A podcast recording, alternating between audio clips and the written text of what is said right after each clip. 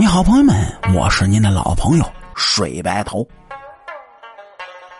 都说这道光皇帝他不好色，那么为什么他到了六十岁了还在选秀呢？哎，今天咱们就来聊一下这个话题。道光皇帝爱新觉罗民宁，他是清朝的第八位 CEO，也是清军入关之后的第六位皇帝。为嘉庆皇帝和孝淑瑞皇后所生，可惜啊，红颜薄命。孝淑瑞皇后生下儿子不久之后便死了。嘉庆的第二位皇后孝和瑞皇后变成了民宁的继母。然而，这个继母呢，却将民宁视为己出，是母子情深。民宁也将继母视为生母。称其为皇母。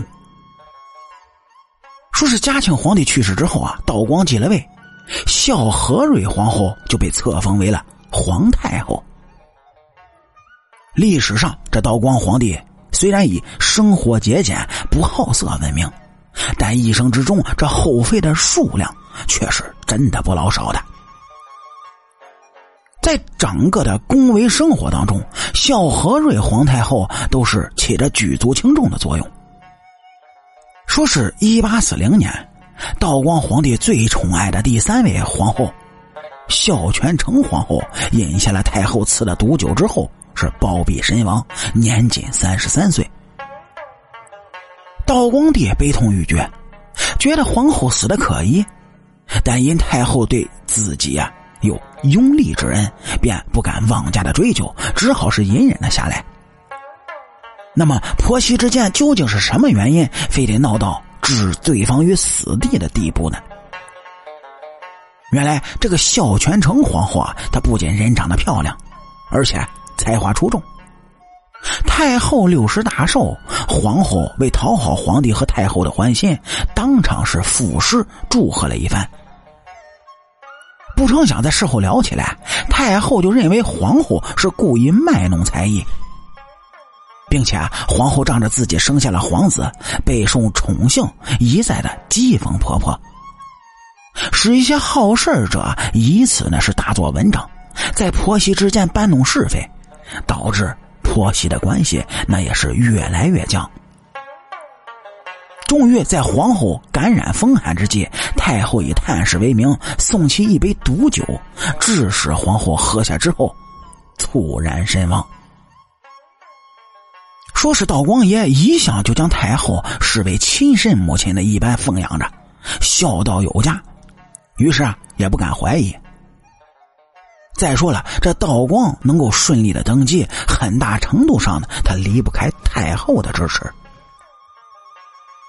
说是一八二零年，嘉庆皇帝在承德避暑山庄突然去了世。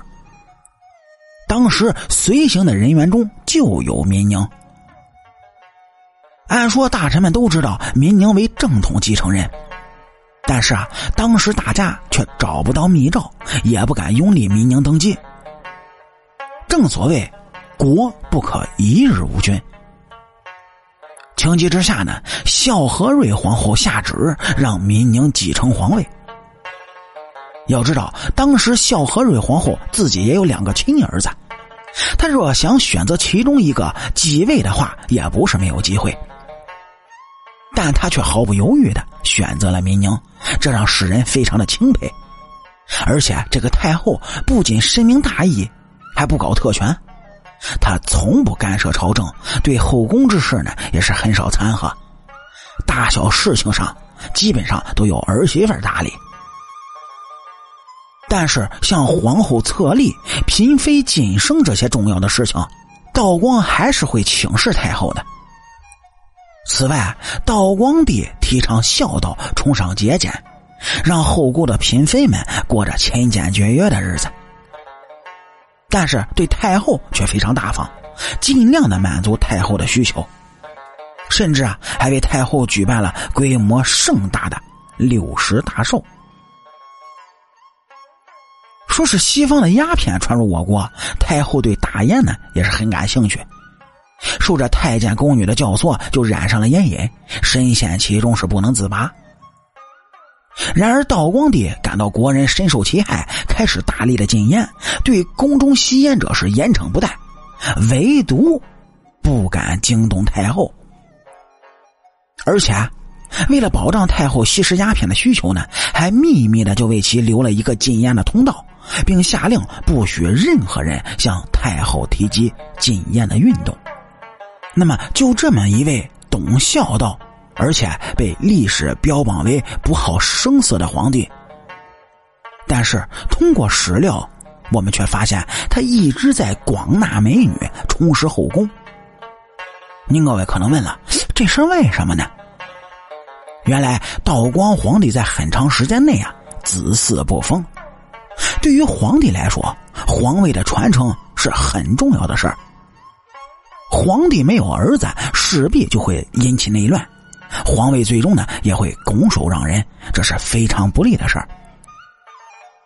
而且这道光爷二十七岁才得子，在过去来说已经算是很晚的了。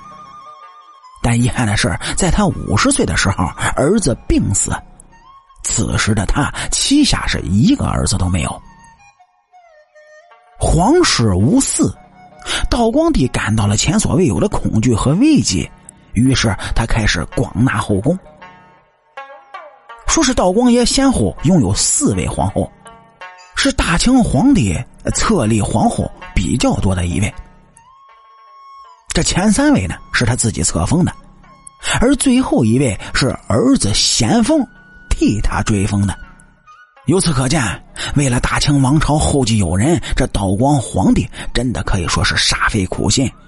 他广纳美女，甚至到了六十岁呢，还在选秀，一生嫔妃众多，在清朝历史上也算是屈指可数了。好了，感谢您各位在收听故事的同时呢，能够帮主播点赞、评论、转发和订阅。我是您的老朋友水白头。